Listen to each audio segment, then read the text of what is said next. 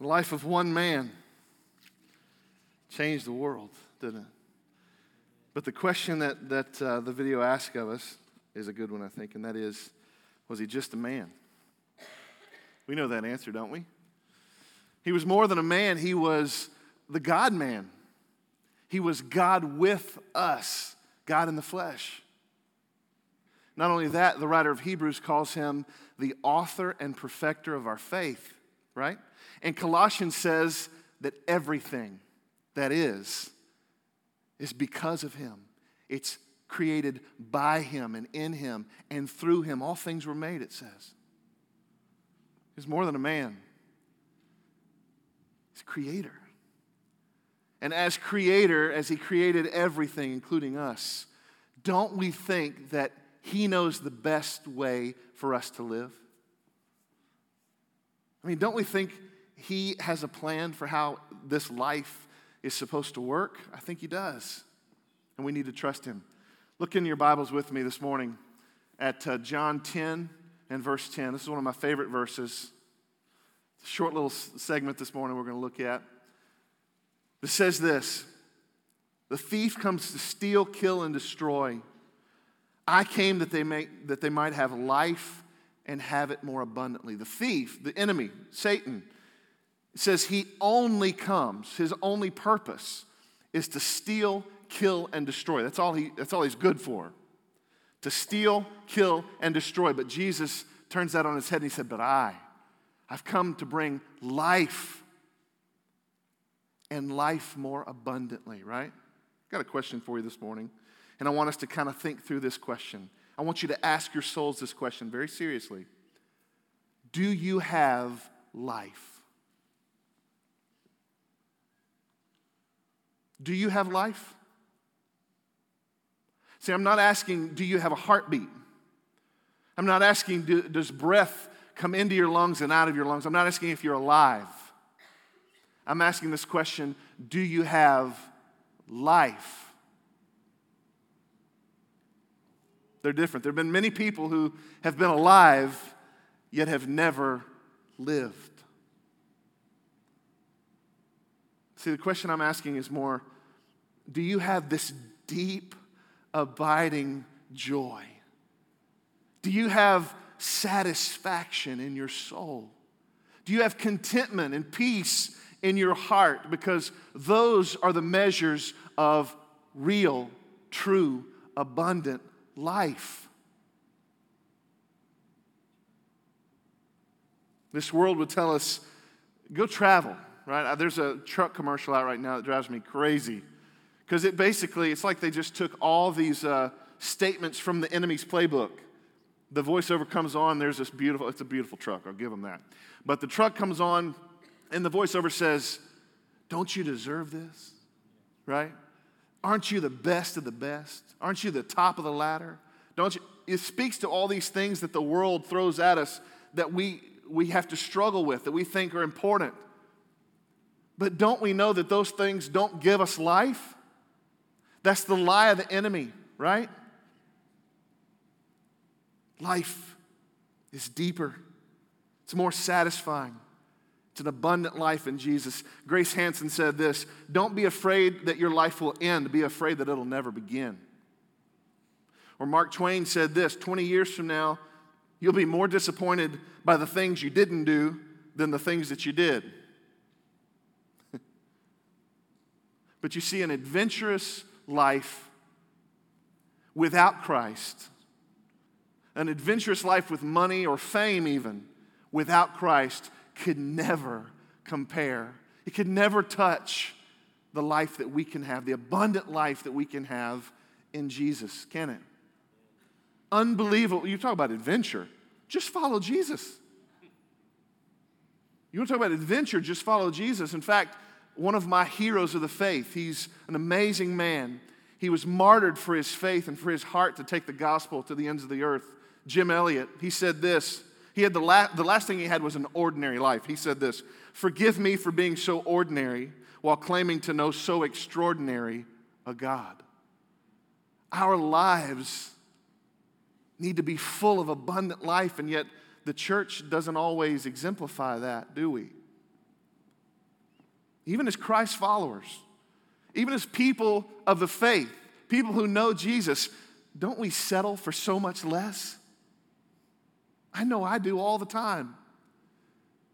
And I want to remind you this morning that we don't have to. We don't have to settle for less. God has got an unbelievable story He is writing, and He's written us into it. All we have to do is find our place. All we have to do is surrender to what His will is for us. And we have to get busy. Let's get to work. Let's do what He wants us to do, right? I, one of my favorite authors, favorite writers, and honestly, one of my favorite quotes ever is from C.S. Lewis in his message, uh, book of several messages called The Weight of Glory. I want to read it for you this morning. It's on the screen. It says, It would seem that our Lord finds our desires not too strong, but too weak. We're half hearted creatures, fooling about with drink and sex and ambition when infinite joy is offered us. Like an ignorant child who wants to go on making mud pies in a slum because he cannot imagine what is meant by the offer of a holiday at sea.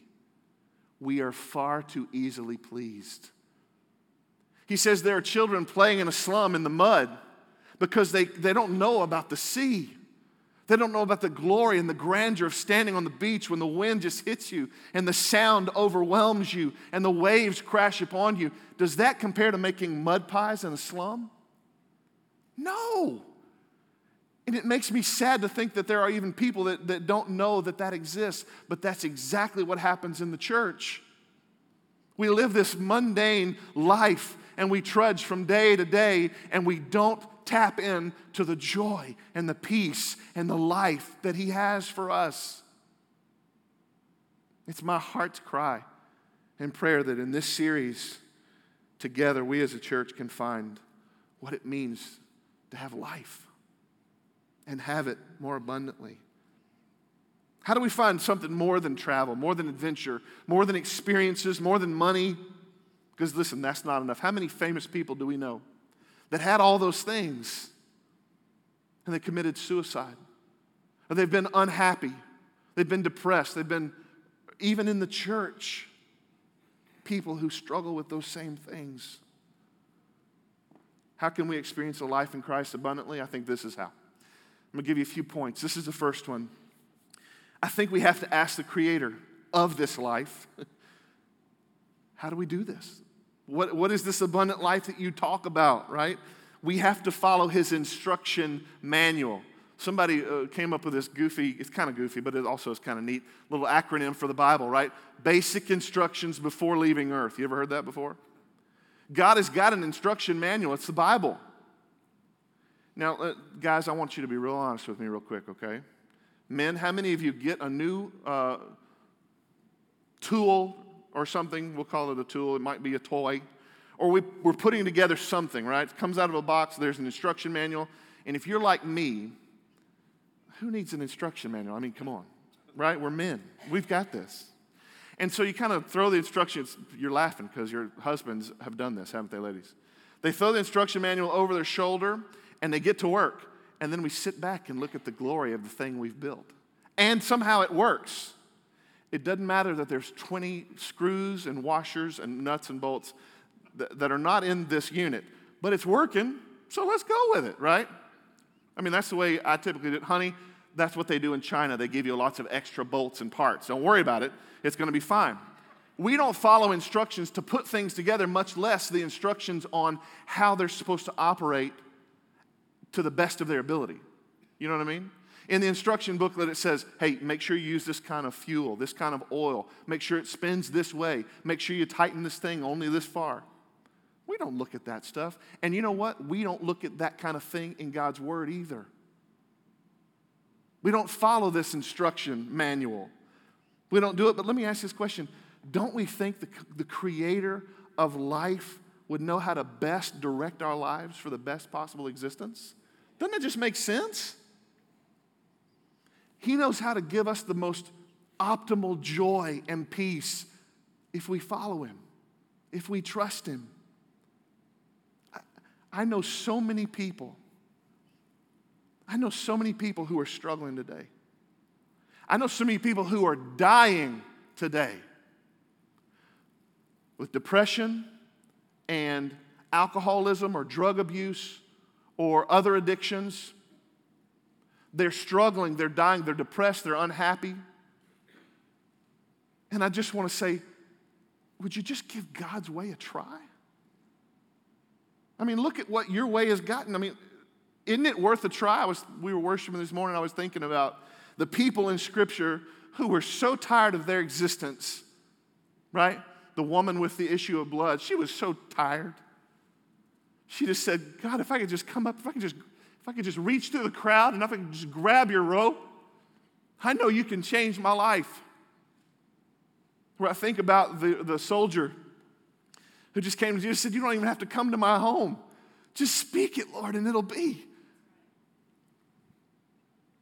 Some of us need to try God's way instead of our way. Or if we continue to do the same things the same ways, it's a definition of what? Insanity.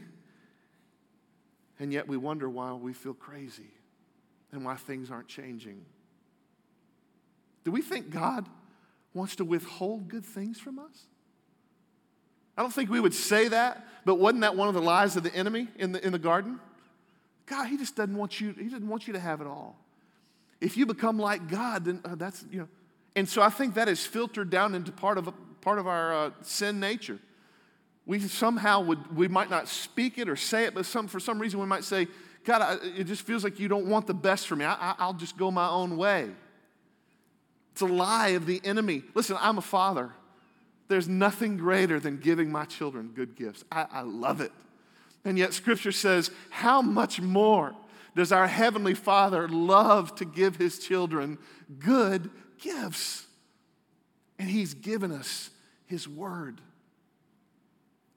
He's given us life if we'll just follow it and seek it. This is the second point. We have to become disciples of Jesus. We have to. So, what does that mean? A lot of churches say it. The word disciple just means learner, it means follower, it means we're growing, okay? We're, we're, we're going from this point to that point.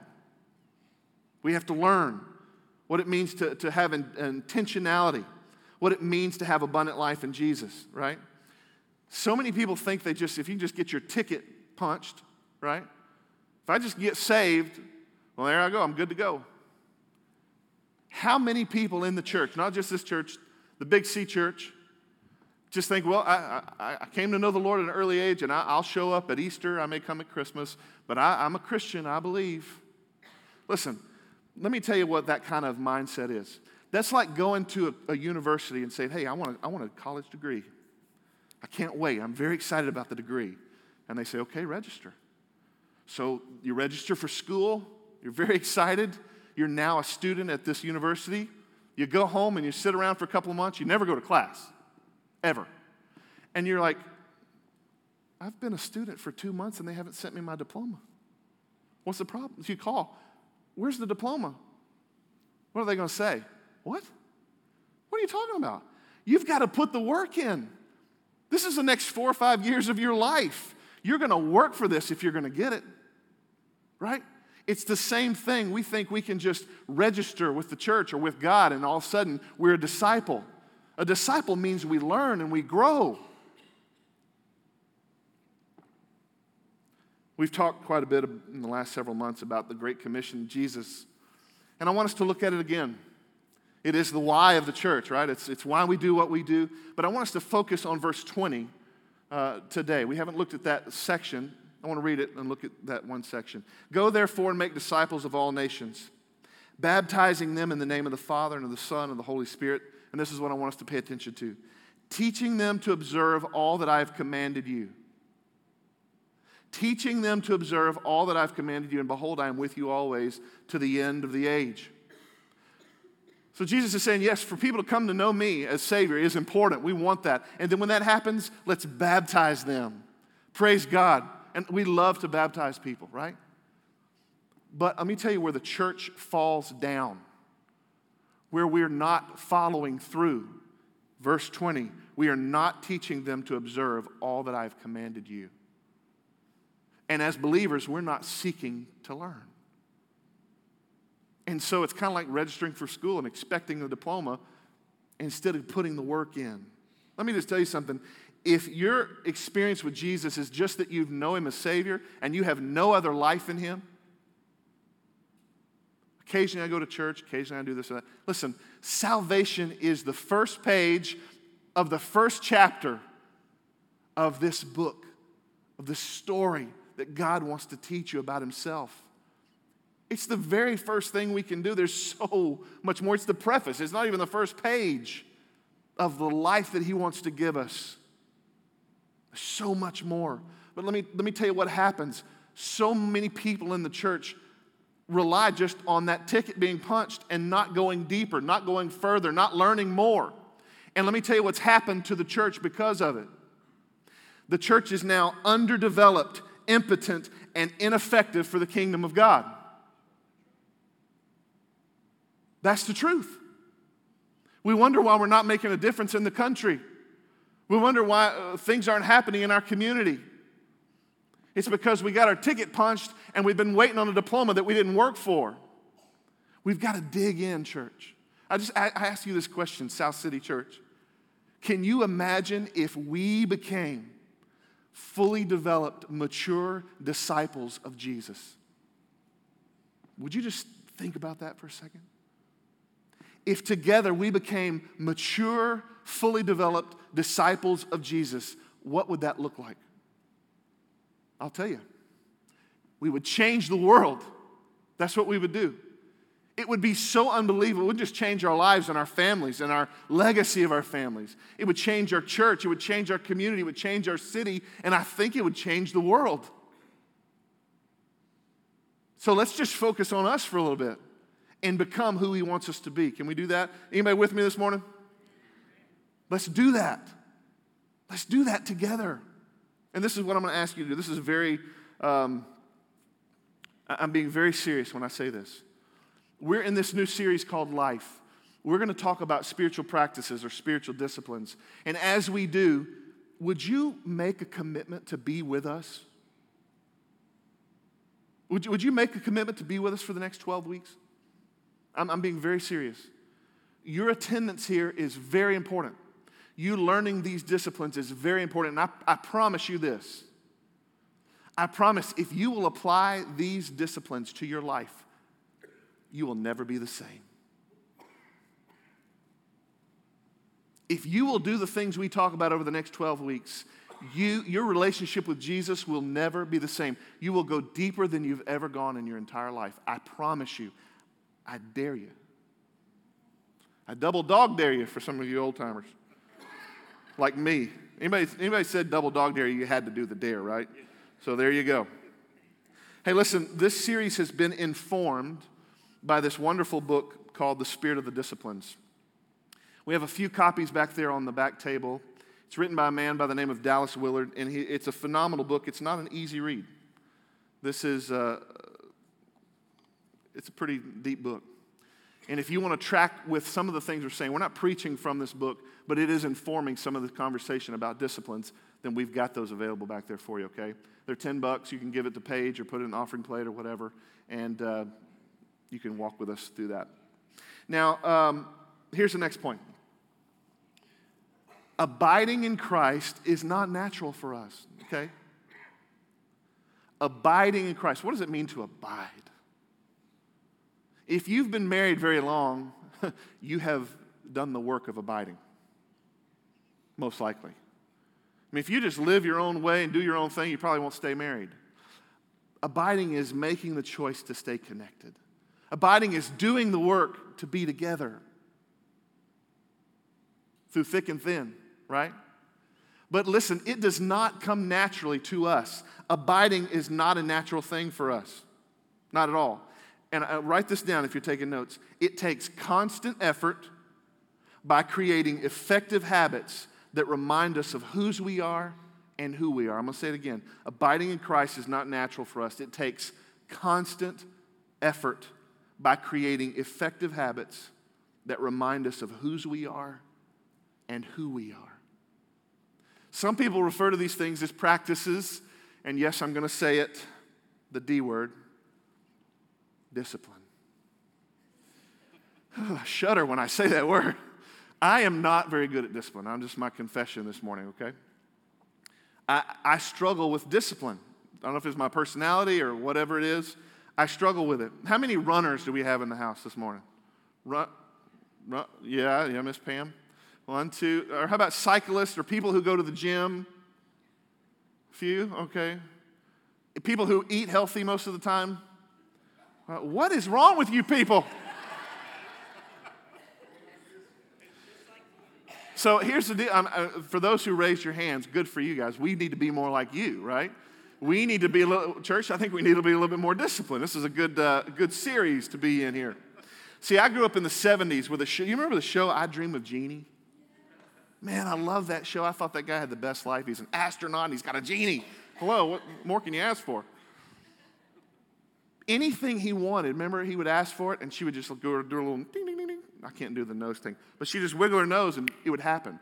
That's my kind of style of getting things done, right? I'm in shape. Ding, ding, ding, bam. Skinny. Or uh, I have enough money for retirement. Ding, ding, ding, ding, bam. Or I can speak Spanish fluently. Ding, ding, ding, bam. That we live in a culture that wants things right now, right? I mean, immediate, immediately is too slow.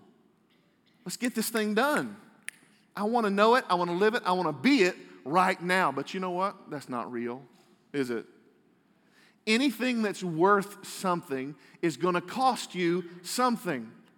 That is the whole idea of discipleship. Discipleship is doing the thing you don't want to do right now so that you can live the life you want to live later.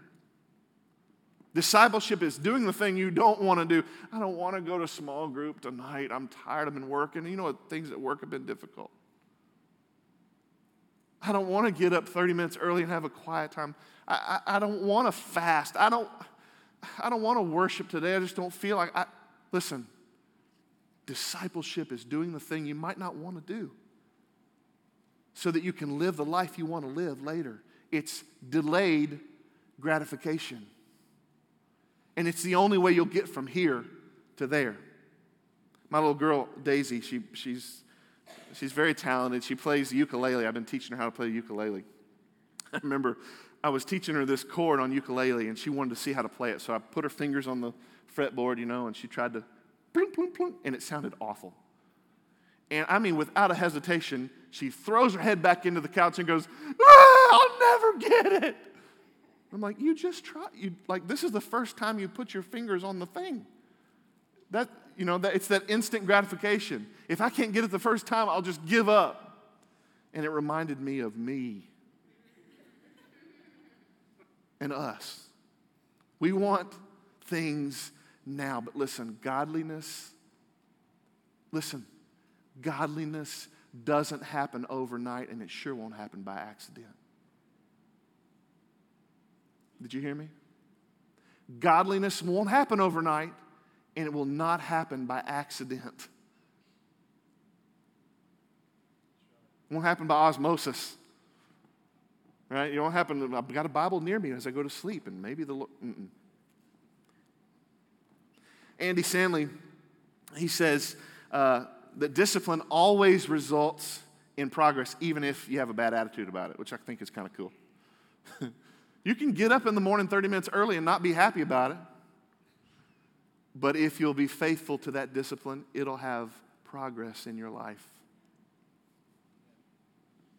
Godliness doesn't happen overnight or by accident. You know, I like to think about it like this there are guardrails in our lives. Because listen, we will go astray. We will fall off. We will forget God. We will go the other way.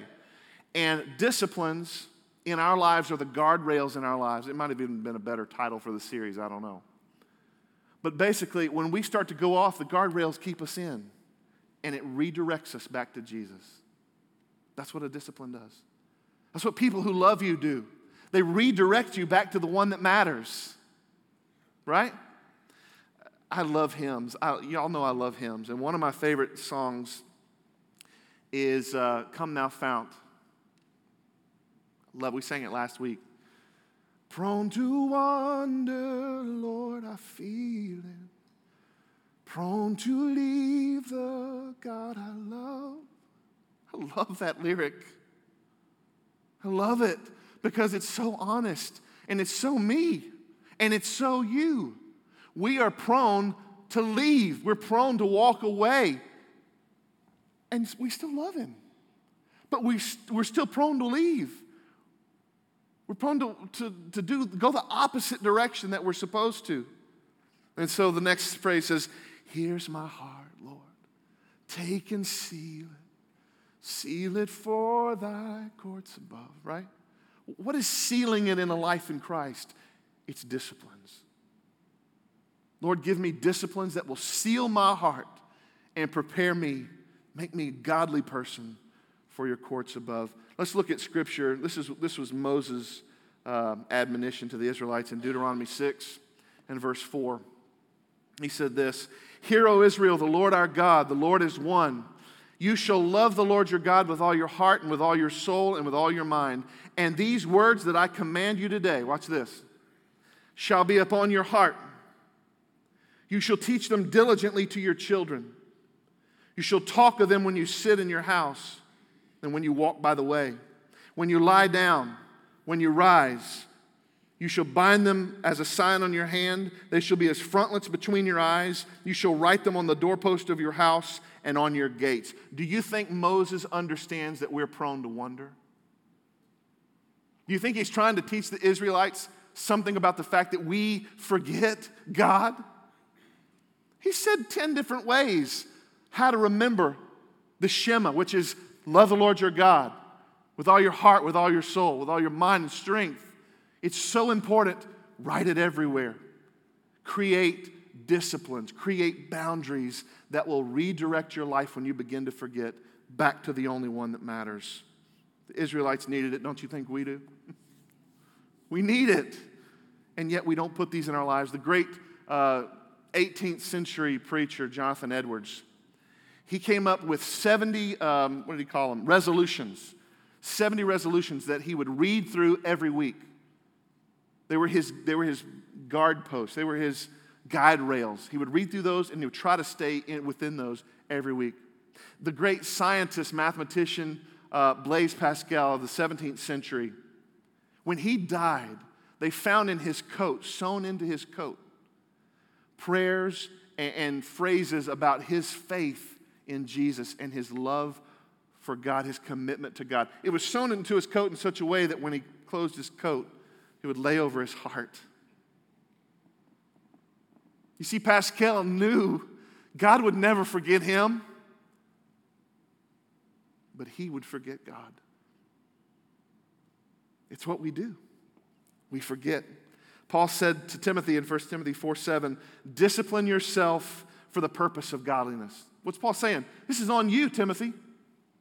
This is on you. Discipline yourself so that you can become godly. 2 Peter 3:18 says, "Grow in the grace and knowledge of our Lord and Savior Jesus Christ." It's not just punching a ticket, it's doing the work. It's putting the time in. It's being a disciple and learning. Spiritual disciplines, they are the path, okay? You want to ask this question how do we find life? How do we become mature believers in Jesus? Spiritual disciplines. Um, and I'll say this listen, just because you practice spiritual disciplines doesn't mean you're a godly person. Watch this. Anybody can practice spiritual disciplines, and you know what? It'll bless their lives, but they won't necessarily be a godly person. But I will say this if today you're sitting in here or you know someone who is a godly person, they love Jesus, they live Jesus, they, they are Jesus with skin on, people say. It's because they have spiritual disciplines in their life, period. This is the pathway to godliness. Spiritual discipline is something you do, it's not something you are. You see, the doing leads to being. John 14, 21 says this Whoever has my commands and keeps, keeps them, he it is who loves me. And he who loves me will be loved by my Father, and I will love him and manifest myself to him. I love this verse. When I was a young believer, I love this verse. Some of your translations may say, instead of manifest, may say, and I will show myself to him. I just love the idea that if I could just be obedient to Christ, then not only will I be loved by Jesus and the Father, but He will show Himself to me. I just was captivated by this. And this even goes deeper and says, I will manifest. It'll be bigger than what you see. I'll manifest myself to you. This is, this is what that's saying. Listen. How we respond to God will determine how we experience Him. You hear me?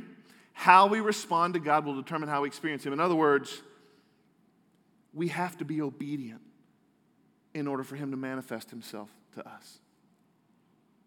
Right? This, this writer of a book, I'm reading this book in this series called Union with Christ. It's a great book.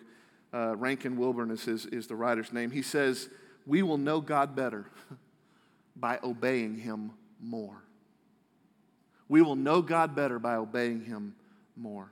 Listen, over the next three months, we're going to discuss these, these uh, disciplines. And I, this book breaks those disciplines down in, into three categories. They're internal disciplines. In other words, in my life, in my prayer closet, internally in my own soul, there are some disciplines that I want to ap- apply to my life. Then there are some external disciplines that I do with my life. And then there are corporate disciplines, and those can only be done together. And so we're going to break those down over the next 12 weeks. And this morning, just for the last few minutes, I want to break down the very first one. Okay? I've kind of given you an overview for the need of discipline, and that is the only way for us to become godly people. Now I want us to look at the first one, okay? Y'all with me? the first one is meditation. Now, when I say that, some of your mind goes to some hippie somewhere with his legs crossed and his hands are on his knees going, no. That's not what I'm talking about, okay? So don't do that, by the way. What I'm talking about is biblical meditation, okay? Eugene Peterson, who is the, the writer, translator of uh, the message, he says, meditating on God's word is like what a dog does with a big bone, right? By prayer and through the Holy Spirit, you gnaw on it and you chew on God's word until it metabolizes and gets into your bloodstream. You take it in and you expect it to nourish you. That's what biblical meditation is. Meditation is a biblical concept and it's a biblical discipline. In, in the uh, NIV Bible, it speaks of meditation 29 times. And I wanted to just read a few of these favorite ones of mine. Psalm 19, 14. Let the words of my mouth and the meditation of my heart be acceptable in your sight, O Lord, my rock and my redeemer. Or Psalm 119, 97 says, Oh, how I love your law. It is my meditation all day. And these next two even extend what that means. Joshua 1 8 says, This book of the law shall not depart from your mouth, uh, but you shall meditate on it day and night, so that you may be careful to do according to all that is written in it. For then you will make your way prosperous and you will have good success. You want to be prosperous and have good success? Look at this. This is so good, and my very favorite one Psalm 1, verse 1. My favorite. Blessed is the man who walks not in the counsel of the wicked, nor stands in the way of sinners, nor sits in the seat of scoffers, but his delight is in the law of the Lord. And on his law he meditates day and night. He is like a tree planted by streams of water that yields its fruit in its season, and its leaf does not wither. In all that he does, he prospers. Biblical meditation. Eh, what does the word mean? You know, in the Hebrew, the word meditation literally just means um, to speak or to mutter. Have you ever had like a spiritual thought or some kind of thought, and you just kind of you just kind of keep saying it to yourself over and over, and you just kind of you're not really making nobody can really hear you. You're just kind of saying you're kind of saying it over and over. That's meditation. And so what the writers are saying here is when we meditate on Scripture, we're speaking to ourselves all day, all night, uh, at different times. I couldn't sleep this morning. At Three o'clock, I'd taken some vitamins before I went to bed. Three o'clock, I was wide awake. So I started meditating on Scripture. And I started praying it, thinking through it, praying for you, praying for our day to day. Uh, one of my favorite teachers, Tim Keller, he says that biblical meditation is neither Bible study or prayer. It's kind of somewhere in between. It's a third discipline in between Bible study and prayer. It's, it's sort of in between. We, we study the Word, we know the Word, we read the Word, and then we just chew on it. We work it out. We deal with it. Kind of like a, uh, how many country folks we got in here knows, know how cows eat? It's gross, isn't it? I told you I went on a cattle drive one time. Those are disgusting animals. But they eat, and when they eat, their stomachs regurgitate the food and they keep eating it and they swallow it and they bring it back. They keep doing this so that they can get every bit of nourishment out of that grass or that straw. That's the same thing we need to do with God's word. Keep bringing it up, keep chewing on it until it has its work done fully in us. Tim Keller gives us a, a, three things to think about when we meditate on Scripture. He says to think out our theology, which means focus on a verse, a theme, a concept, know what we believe in our minds, think out our theology. The second thing he says, work out your theology. Speak to yourself, right? I think about the psalmist who said, Why so downcast, O my soul? Lori sometimes says that to me when I'm in that place. She just kind of whispers it. She meditates for me. hey, why so downcast, O my soul? Like, oh yeah, He's asking himself, What's, what, are you, what are you doing? What are you walking through? What are you doing? And then he gives himself the solution Put your hope in God. Why so downcast, oh my soul? Put your hope in God. It's speaking to yourself, it's working out your theology. It's asking questions like, How would I be different in my life if I took this theological truth in this scripture seriously? Or how would it change my attitude and my actions if I believed this thing from the bottom of my heart? That's meditation. And then lastly, he says, pray up your theology. Turn your thoughts about God to prayers to God. You might, you know, one of the things I was thinking uh, through this message this morning, I love the thought that God will never love me more than He does, and He'll never love me less. It blows my mind. That thought just kind of blows my mind. It's something I chew over, then meditate on. But how would that thought or that meditation look like in a prayer? Oh Lord, I don't know why you love me, but you will never love me more than you do right now. You've always loved me. You are a consistent God. No matter how I've failed you, no matter what I've done, you love me. And no matter what I do, you'll never love me less. Thank you for your love you turn those thoughts about God into prayers to God. This morning on the back of your card, I didn't give you notes because I thought there was something more important that I could give you. On the back of your card, everybody have one of these? This is the reason I'm asking. If you don't have one, we hopefully have some in the back. Um, here's the thing take this, put it in your Bible. We want to give you some tools over the next weeks to help you with these disciplines. This is a tool for biblical medica- meditation. I want to read the, the very top phrase that says this Be still, become aware of God's loving presence, and read a passage of Scripture, and then read it again, perhaps out loud. You may read it over and over until you notice how He might be speaking to you. Dwell on a word or a phrase or a theme that jumps out to you and ask yourself some questions, and then you can read through these questions. Listen, I got a challenge for you this, this morning, South City. Would you do that this week? Can we try this together? Can we do this this week? It might be a scripture that I've given you this morning, it might be something in your daily quiet time. Take this and let this be a filter that you apply that scripture to and see if God doesn't give you some more understanding, some more insight to what He's trying to speak to you through that scripture. And then lastly, I want us to close this morning with a story. It's not my story, it's a, a story from Jesus. In fact, it's a parable of Jesus. And many of you are going to be familiar with it. It's the parable of the sower. Some people call it the parable of the soils. And you remember it's about a farmer or a gardener. And he's going to sow some seed. And so he has a seed, and it says that he begins to sow the seed along the road. And you know that along the road it's hard, packed down because of uh, wheels or feet traffic. And so, because of that, the seed doesn't sink into the soil. And so it says, Jesus says, the, the birds come and eat the seed. And he basically says later, as he's explaining this, he doesn't always explain parables, he explains this one, and it's beautiful. He says, you know, that's kind of like when somebody preaches or somebody gives the word, and, and it, the word doesn't go into the hearts of the people. It just kind of goes in one ear and out the other. It's kind of like the birds coming to get that seed, taking it and flying off.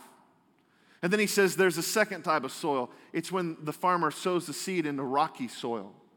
And there's not a whole lot of dirt, it's mostly rocks. And so what happens is that the, the root won't take very well into these rocks.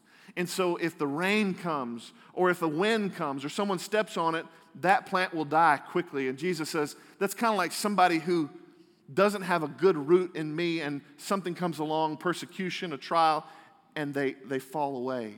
We all know people who've done that. And then he says there's a third soil. In fact, this morning I want us to look at number two, number three, and number four of these soils and really look deeply, okay? The third soil you remember is he sows it among the thorns. It's evidently decent soil because it gets root and it begins to grow, but it grows up with thorns and weeds.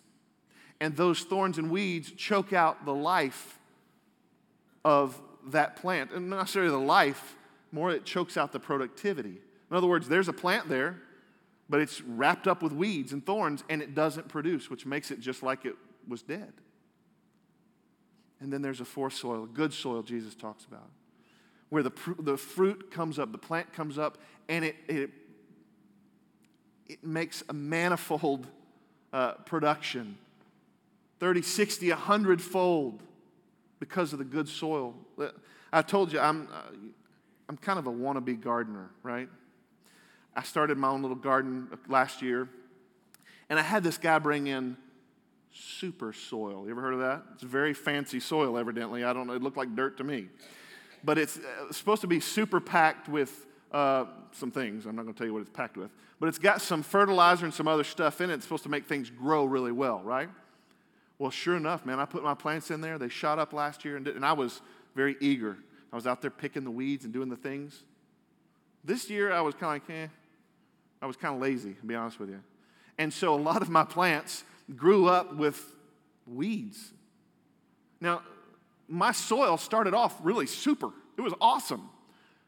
But something happened. It began to get weeds, and my, my produce wasn't very good this year. It, didn't, it, didn't, it wasn't great. My point is this I think the church today is like number three. So many of us are like number three. And I want to read from the word Mark 4 18 Jesus' parable of number three, the soil of number three. Here it is. And others are the ones sown among the thorns. They are those who hear the word, but the cares of the world and the deceitfulness of riches and the desires for other things enter in and choke the word, and it proves unfruitful. So many of us ask this question Do you have life this morning? And I hope you're truly asking your heart that, that question Do I have life? Because it's very possible that many of us have allowed weeds to grow up. And we're concerned so much about the cares of the world, what everybody's doing, what everybody thinks, right? Or the deceitfulness of riches. We have to have so much, we got to do that. Or there's just other things that are more important to us than Jesus is so much of the church, we've allowed the weeds to grow up among what God wants to do in us. And you know what it's done? It's made us unfruitful. It's not that we're not growing, we're not that we're not a plant completely dead. No, it's worse. It's that we're alive, but we don't have life. It's that we exist, but we're being choked out of fruitfulness. Church, it takes discipline to pull the weeds, doesn't it? It takes discipline to turn the ground of our souls so that the truth of the Word of God will take root. It takes consistency. It takes routine. It takes ongoing maintenance to keep the weeds out of the soil of our lives.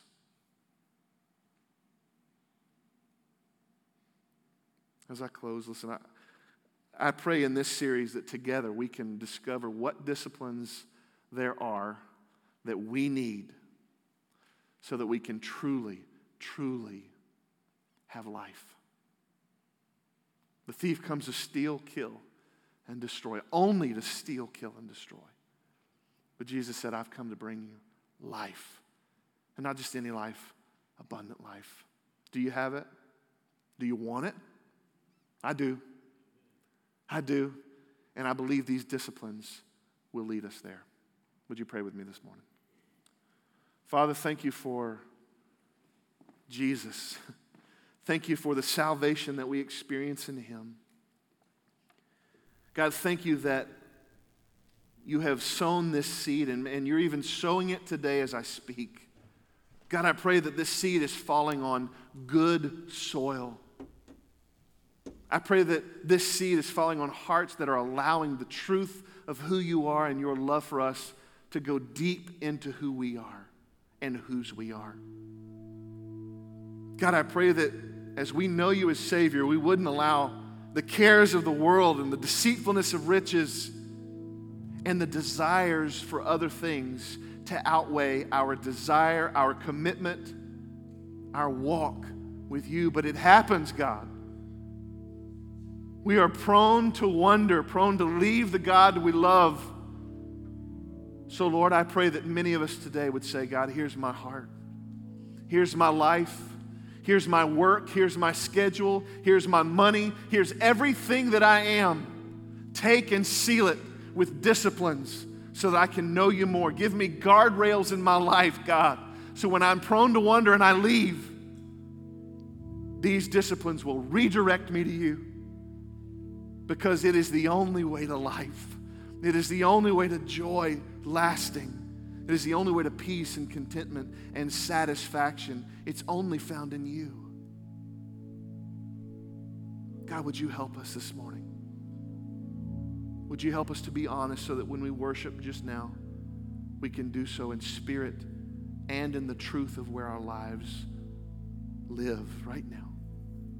Would you forgive us of the thorns that we've allowed to come up? Would you forgive us of the weeds that are choking out your word and truth in us. And would you make us a fruitful people, God? God, would you make us a fruitful people? We don't want to just exist anymore. We want to produce the fruit that you have called us to 30, 60, 100 fold for your glory, for your kingdom, that you be known all over the world. And it starts with us. May we dig into the truth of the disciplines you've called us to to know you more. In Jesus' precious name we pray. Amen. In just a minute, we're going to ask you to stand, and, and I'm just going to tell you this altar is going to be open.